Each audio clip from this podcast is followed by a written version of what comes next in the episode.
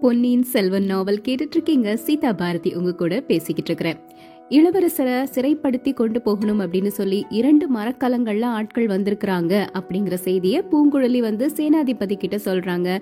சேனாதிபதி பூங்குழலி ஆழ்வார்க்கடியான் வந்தியத்தேவன் எல்லாருமே இளவரசரோட இருக்கிறாங்க. இந்த விஷயத்தை பற்றி கலந்து ஆலோசிச்சுக்கிட்டு இருக்கிறாங்க. அந்த சமயத்துல பூங்குழலிய பார்த்து இளவரசர் கேக்குறாரு சமுத்திரகுமாரி என்ன உனக்கு நினைவிருக்குதா அப்படின்னு. அத்தியாயம் நாற்பத்தி மூன்று நான் குற்றவாளி. சமுத்திரகுமாரி உனக்கு என்ன நினைவிருக்குதா? அப்படின்னு இளவரசர் கேட்ட உடனே பொன்னியின் செல்வா இது என்ன கேள்வி? யாரை பார்த்து நினைவிருக்குதான்னு கேக்குறீங்க? ஆயிரம் ஆயிரம் ஆண்டுகள் கலந்து பழகியதுக்கு அப்புறம் நினைவிருக்குதான்னு கேட்பது தகுமா? அல்லது உங்களுக்கு நினைவில்லாம போயிருச்சா? எத்தனை யுகம் என்னுடைய சின்னஞ்சிறு படகுல நீங்க வந்திருக்கிறீங்க? திடீர்னு நாலு பக்கமும் கரிய இருள் சூழ்ந்து வர நாம ரெண்டு பேரும் ஒருத்தருக்கு ஒருத்தர் துணையா ஒருத்தர் கரத்தை இன்னொருத்தர் பிடிச்சுக்கிட்டு நெடுங்காலமா இருந்தோமே அதெல்லாம் மறந்துட்டீங்களா? பயங்கரமான புயல் காற்று அடிச்ச போது மலை மலையா எழுந்த பேரலைகள் நம் படகை தாக்கி ஒரு கணம் வானமண்டலத்துக்கு உயர்த்தி மறுகணம் பாதாளத்தில் அழுத்தி இப்படியெல்லாம் நாம கஷ்டப்பட்ட நாட்கள்ல நாம ரெண்டு பேரும் ஒருத்தருக்கொருத்தர் ஆதாரமா நின்னு அந்த கொடும் புயலை எதிர்த்து வென்றோமே அத மறந்துட்டீங்களா? ஒரு சமயம் ஆழ்கடல்ல நீங்க மூழ்கினீங்க. நான் உள்ளம் பதை பதைச்சு நின்னேன். கொஞ்ச நேரத்துக்கு ரெண்டு கைகள்லையும் முத்துக்களையும் பவழங்களையும் எடுத்து கொண்டு வந்து அத மாலையா கோர்த்து என்னுடைய கழுத்துல மாட்டுனீங்க. அத நீங்க மறந்தாலும் நான் மறக்க முடியுமா? எத்தனை ஜென்மங்கள் ஆனாலும் மறக்க முடியாத நினைவுகள் எவ்வளவோ இருக்குது. என்ன பார்த்து நினைவிருக்குதான்னு கேட்டுட்டீங்களே அப்படி கேட்கலாமா? நினைவிருக்குது ஐயா நன்றாக நினைவிருக்குது. இப்படிலாம் சொல்லணும்னு சொல்லிட்டு பூங்குழலியினுடைய மனம் துள்ளி குதிக்குது. ஆனா பூங்குழலியினுடைய இதழ்கள் நினைவிருக்குது அப்படிங்கிற சொற்களை மட்டும்தான் மெதுவா சொல்லுச்சு. பரவாயில்லையே சமுத்திரகுமாரி நீ வாய் திறந்து பேசுறியே. சரி சேனாதிபதி கிட்ட ஒரு சில விஷயங்களை நீ சொன்ன. தொண்டைமான் நதியில ரெண்டு பெரிய மரக்கலங்கள் வந்து மறைவான இடத்துல ஒதுங்கி இருக்கிறதாகவும் அதுல நிறைய போர் வீரர்கள் வந்திருக்கிறதாகவும் சொன்ன. அதெல்லாம் உண்மைதானா? சமுத்திரகுமாரி அந்த கப்பல்களை உன்னுடைய கண்களால நீயே பாத்தியா? அப்படின்னு இளவரசர் கேக்குறாரு. ஆமையா என்னோட கண்கள்னால பார்த்தேன் அப்படின்னு சொல்றாங்க பூங்குழலி. சரி அவங்க எல்லாம் எதுக்காக வந்திருக்கிறாங்க? அது பத்தி உனக்கு ஏதாவது தெரியுமா? ஐயா அவங்க பேசுனதை கேட்டதை வச்சு உங்களை சிறைப்படுத்திட்டு போறதுக்காக வந்திருக்கிறதா சொன்னாங்க. யாருடைய கட்டளையினால அந்த மாதிரி வந்தாங்க? அத நான் நம்பல ஐயா. பழுவேட்டரையர்களின் சூழ்ச்சியா தான் இருக்கும்னு நினைக்கிறேன். உன்னோட கருத்தை அப்புறம் தெரிவிக்கலாம் சமுத்திரகுமாரி. அவங்க என்ன பேசிக்கிட்டாங்க அப்படிங்கறத மட்டும் சொல்லு. அது சக்கரவர்த்தியின் கட்டளை. உங்களை கைது பண்ணிட்டு வரணும்னு சக்கரவர்த்தி சொல்லியிருக்கிறாருன்னு பேசிக்கிட்டாங்க ஐயா. ரொம்ப நல்லது. அதுக்கு ஏதாவது காரணம் சொன்னாங்களா?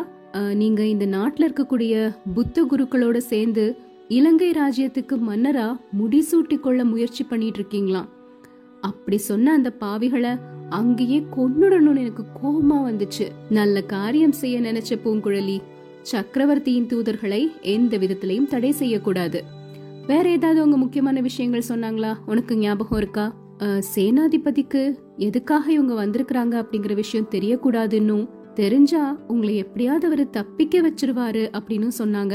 அதனால யாருக்கும் தெரியாம நீங்க எங்க இருக்கிறீங்கிறத கண்டுபிடிச்சு உங்ககிட்ட நேர்ல வந்து கட்டளைய கொடுத்து கையோட உங்களை கூட்டிட்டு போகணும்னு அவங்க பேசிக்கிட்டு இருந்தாங்க. சரி சரி. எனக்கு பெரிய உதவி நீ செஞ்சிருக்கிற. கொஞ்ச தூரம் அங்க இரு. நான் இப்போ முக்கியமான விஷயத்த சேனாதிபதி கிட்ட பேசிட்டு வரேன் அப்படின்னு சொல்றாரு இளவரசர். அப்புறம் சேனாதிபதி பக்கத்துல வந்து ஐயா பரம்பரை பரம்பரையா எங்க குடும்பத்துக்கு நீங்க சிநேகிதமா இருக்கிறீங்க. என்னுடைய தந்தையின் உற்ற நண்பர் நீங்க. அதனால இப்போ நான் என்னுடைய கடமையை செய்யறதுக்கு நீங்க உதவி செய்யணும். அதுக்கு குறுக்க நிக்க கூடாது அப்படின்னு சொல்லிட்டு பார்த்திபேந்திரனை பார்த்து ஐயா உங்ககிட்டயும் கேட்டுக்கிறேன். நீங்க என்னுடைய அண்ணனோட உற்ற நண்பன். என்னுடைய அண்ணனின் வாக்கை தெய்வத்தின் வாக்காதான் நான் மதிப்பேன். அதனால உங்களுடைய வார்த்தையையும் மதித்து போற்ற கடமைப்பட்டவன் தான் நான். உங்களையும் வேண்டி கேட்டுக்கிறேன். என்னுடைய கடமைய நான் நிறைவேற்றணும். அதுக்கு நீங்க தடை சொல்லக்கூடாது. அப்படின்னு சொல்றாரு. சேனாதிபதியும் பார்த்திபேந்திரனும் ஒருத்தர் ஒருத்தர் பாத்துக்கிறாங்க சேனாதிபதி இளவரசரை பார்த்து இளவரசே நீங்க சொல்றது எனக்கு புரியல. உங்களுடைய கடமைய செய்ய போறதா சொல்றீங்க? அப்படின்னா என்ன?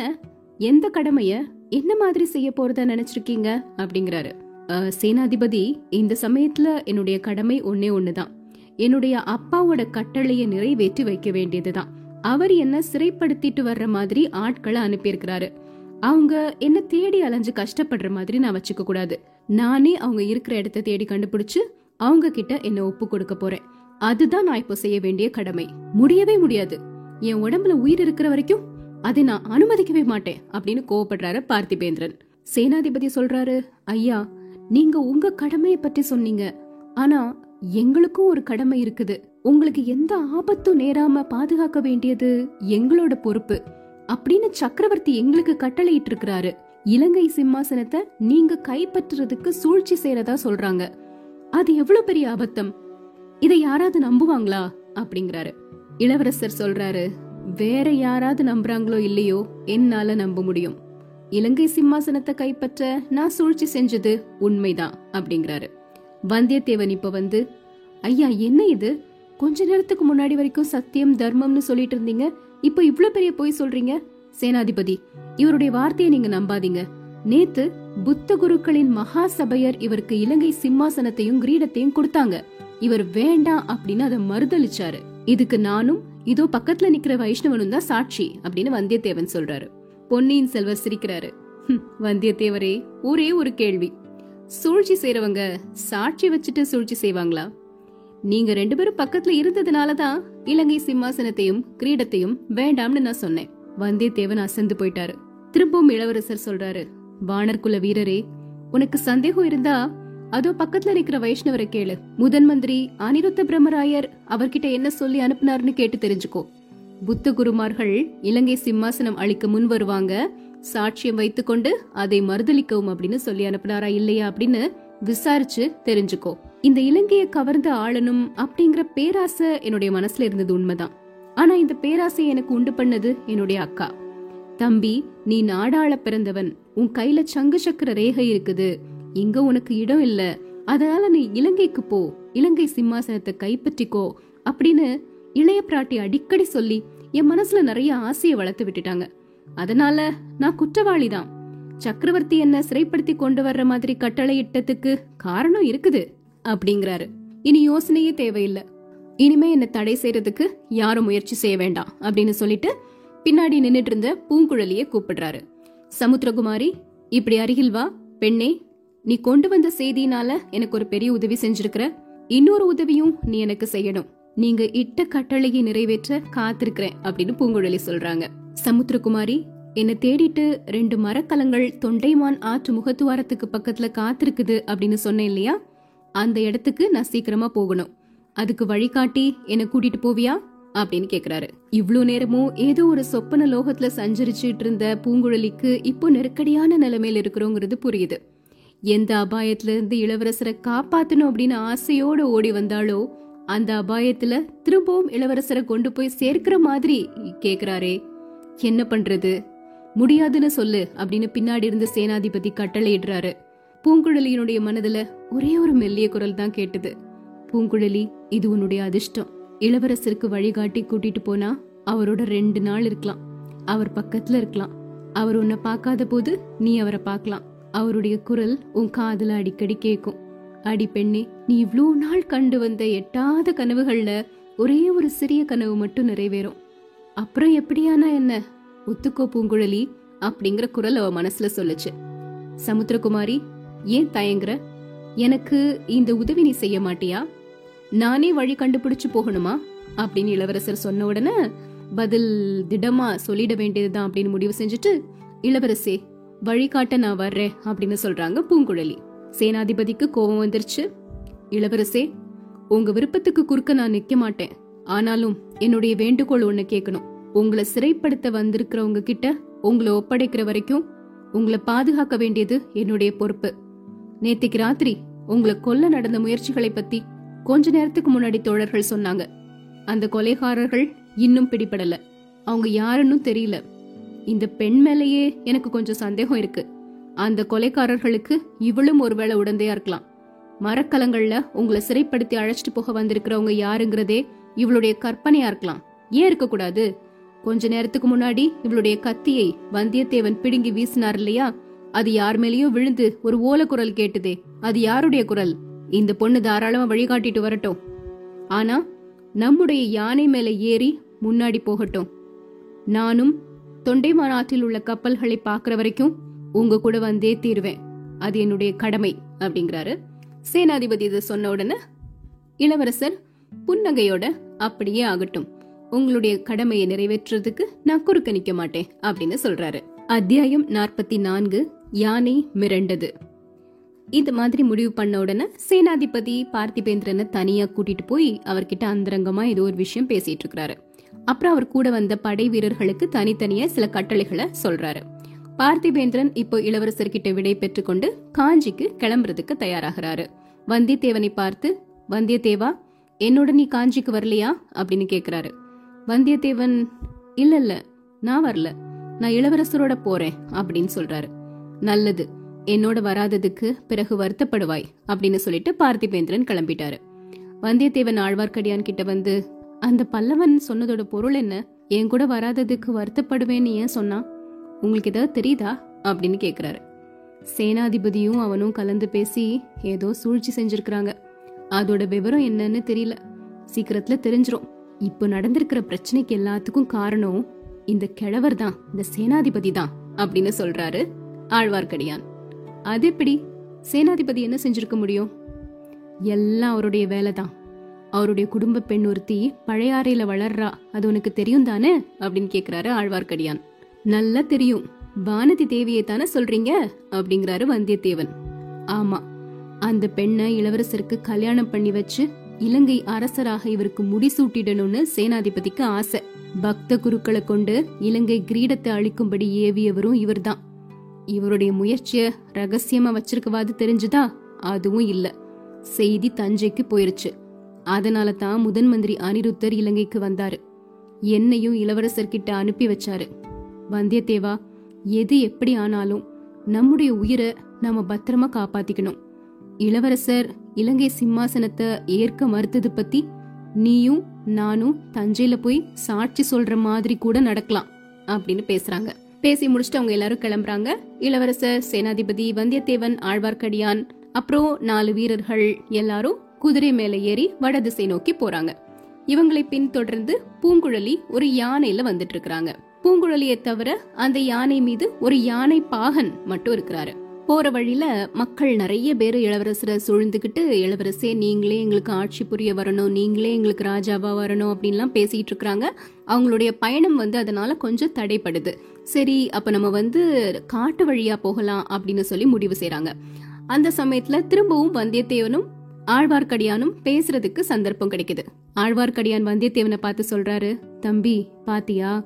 இதெல்லாம் சேனாதிபதியின் சூழ்ச்சி தெரியலையா? முன்னாடியே அவசரமா செய்தி அனுப்பி இந்த மாதிரி ஆட்கள் எல்லாம் பேச வச்சிருக்கிறாரு. இந்த சூழ்ச்சியுடைய நோக்கம் என்னன்னு தெரியுதா? இப்படிலாம் இந்த தீவுல இருக்கக்கூடிய மக்கள் சொல்றதை கேட்டு இளவரசர் நேத்து வேண்டான்னு மறுத்த சிம்மாசனத்தை இன்னைக்கு வேணும் அப்படின்னு சொல்லிடுவாரோ அப்படிங்கிற எண்ணமா இருக்கலாம். அதை விட முக்கியமானது நம்ம பிரயாணத்தை எப்படியாவது தாமதப்படுத்துறதுக்காகத்தான் அப்படிங்கிறாரு. பிரயாணத்தை தாமதப்படுத்தி என்ன செய்ய போறாரு சேனாதிபதி அப்படின்னு கேக்குறாரு வந்தியத்தேவன். அது எனக்கும் தெரியல. சீக்கிரம் தெரிஞ்சிரும். இளவரசரோட முகத்தை பாரு அவருக்கு இதெல்லாம் பிடிக்கவே இல்ல அப்படிங்கிறாரு. அந்த பிரயாணம் தாமதமாகிட்டே இருக்கிறதுனால பூங்குழலி ஒரு தாமரை குளத்துக்கு பக்கத்துல தனியா உட்கார்ந்துருக்கிறாங்க. எதிர்பார்த்த மாதிரி இந்த பிரயாணம் உற்சாகம் தர்ற மாதிரி அவங்களுக்கு இல்ல.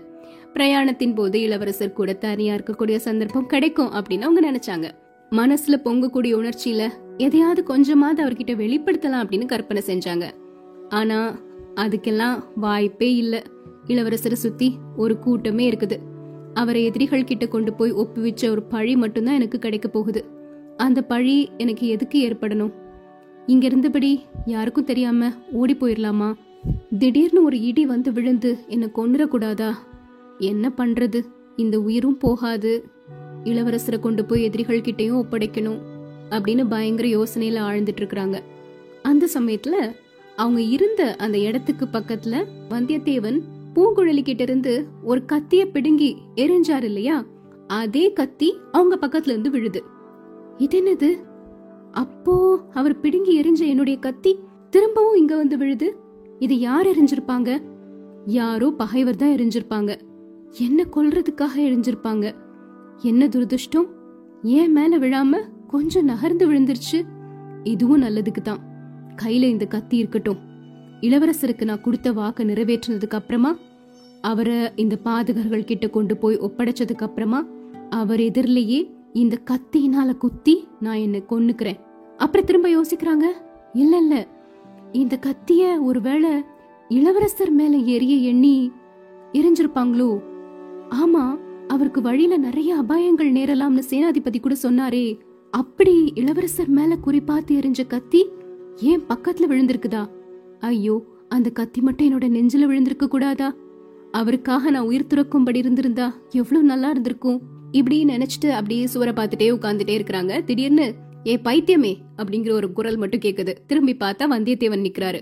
இளவரசர் ஏற்கனவே கோவமா இருக்கிறாரு. பிரயாணம் தாமதப்படுதுன்னு. நீ வேற இங்க உட்கார்ந்துட்டு இருக்கிற. சீக்கிரம் எந்திரிச்சு வா அப்படின்னு கூப்பிடுறாரு. பூங்குழலி வேகமா ஓடி போய் யானை மேல ஏறிக்கிட்டாங்க. அந்த கத்தியையும் அவங்க கிட்டே வச்சுக்கிறாங்க. காட்டு வழியில இன்னும் கொஞ்சம் தூரம் போகும்போது ஒரு சம்பவம் நடக்குது. பிரயாணிகள் போயிட்டு இருந்த அந்த வலை பக்கத்துல இருந்த காட்டுல இருந்து விர் அப்படிங்கிற சத்தத்தோட ஒரு அம்பு பாஞ்சு வந்தது. அது சரியா இளவரசரை குறிப்பார்த்து எய்யப்பட்டிருந்த அம்புதான். அம்பை விட வேகமா இளவரசர் குதிரையின் கைத்தை பிடிச்சு இழுத்து திருப்பிட்டாரு. அம்பு அவருக்கு வெகு தூரமா போய் அப்பால் வந்துட்டு இருந்த ஆழ்வார்க்கடியானோட தலைப்பாகை மேல பாஞ்சு அதை கொத்திட்டு போயிருச்சு. ஆழ்வார்க்கடியான் தலையை தடவிட்டு வியப்போட பார்த்தாரு. ஒரு கன நேரத்துல என்னடா நடந்துருச்சு அப்படின்னு சொல்லிட்டு எல்லாருமே திகைப்போட நின்றுட்டு இருந்தாங்க சேனாதிபதி திடுக்கிட்டு பாத்தீங்களா? உங்களை பாதுகாப்பு இல்லாம தனியா அனுப்பியிருந்தா எவ்வளவு பிரச்சனை இருக்கும் அப்படின்னு சொல்லி காவலுக்கு வந்த வீரர்களை காட்டுக்குள்ள புகுந்து தேட சொல்றாரு. அவங்க கொஞ்ச நேரம் தேடிட்டு வந்து யாருமே இல்ல அப்படின்னு சொல்றாங்க. எனக்கு ஒரு யோசனை தோன்றுது அப்படிங்கிறாரு இளவரசர். என்ன யோசனை ஐயா? அப்படின்னு கேக்குறாரு சேனாதிபதி. குதிரை மேல பிரயாணம் செய்யற வரைக்கும் இந்த மாதிரிப்பட்ட பிரச்சனைகள் அபாயங்கள் ஏற்பட்டுட்டே தான் இருக்கும். அதுக்காக நடந்து போக சொல்றீங்களா? அப்படிங்கிறாரு சேனாதிபதி. இல்ல எனக்கு யானைகளோட பாஷை நல்லா தெரியும். யானைகள் நான் சொல்ற மாதிரி கேக்கும். அதனால யானை பாகன் வேஷம் போட்டு பூங்குழலி போற யானை மேல ஏறி போக போறேன் அப்படின்னு சொல்றாரு இளவரசர். சொல்லி முடிச்சுட்டு குதிரை மேல இருந்து இறங்கி யானைக்கு பக்கத்துல போறாரு. பூங்குழலியினுடைய கண்கள் ஆர்வத்தினால வியப்புனால அகன்று அவரை பார்த்துட்டே இருக்குது. யானை பாகனை இறக்கி குதிரையில போக சொல்லிட்டு யானை மீது அதனுடைய கழுத்துல உட்கார்ந்துகிட்டாரு இளவரசர். இப்போ பிரயாணம் திரும்பவும் ஆரம்பமாகிருச்சு. பூங்குழலிக்கு சந்தோஷம் தாங்க முடியல. யானையின் முதுகின் மேல இருந்து மேகங்கள் மீது பாய்ந்து போற மாதிரியும் வான வெளியில் உலாவுற மாதிரியும் யோசிக்கிறாங்க. சொர்க்கத்தை எட்டி பார்த்து அதன் விவரிக்க முடியாத இன்ப சுகத்தின் இயல்பு இது அப்படிங்கறத உணர்ந்து அறிஞ்சுக்கிறாங்க. ஆஹா இது என்ன தேவகானமா? இவ்ளோ இன்பமா இருக்குதே அப்படின்னு ஆனந்தம் அடைறாங்க. சமுத்திரகுமாரி என்னோட இந்த யானை மீது தனியாக இருக்கிறது உனக்கு அருவறுப்பா இருக்கா? அப்படின்னு கேக்குறாரு இளவரசர். ஏழு ஜென்மங்களில் நான் செய்த தவத்தினால் இந்த பாக்கியம் எனக்கு கிடைச்சிருக்குது பிரபு அப்படின்னு சொல்றாங்க பூங்குழலி. திடீர்னு இந்த யானைக்கு மதம் பிடிச்சு ஓட ஆரம்பிச்சா நீ பயப்படுவியா? நீங்க பக்கத்துல இருக்கும்போது வானம் இடிஞ்சு விழுந்தாலும் பயப்பட மாட்டேன் ஐயா. உன்னுடைய படக எங்க விட்டுட்டு வந்திருக்கிற? யானை இரவுத்துறைக்கு பக்கத்துல. இந்த கரையிலையா? அந்த கரையிலையா? அந்த கரையில தான் படக நிறுத்துறதுக்கு இடம் கிடைச்சது. அங்கேயே படக நிறுத்திட்டு வந்துட்டேன். சரி இப்போ இந்த யானை கடல்ல இறங்கி போச்சுன்னா நீ பயப்படுவியா?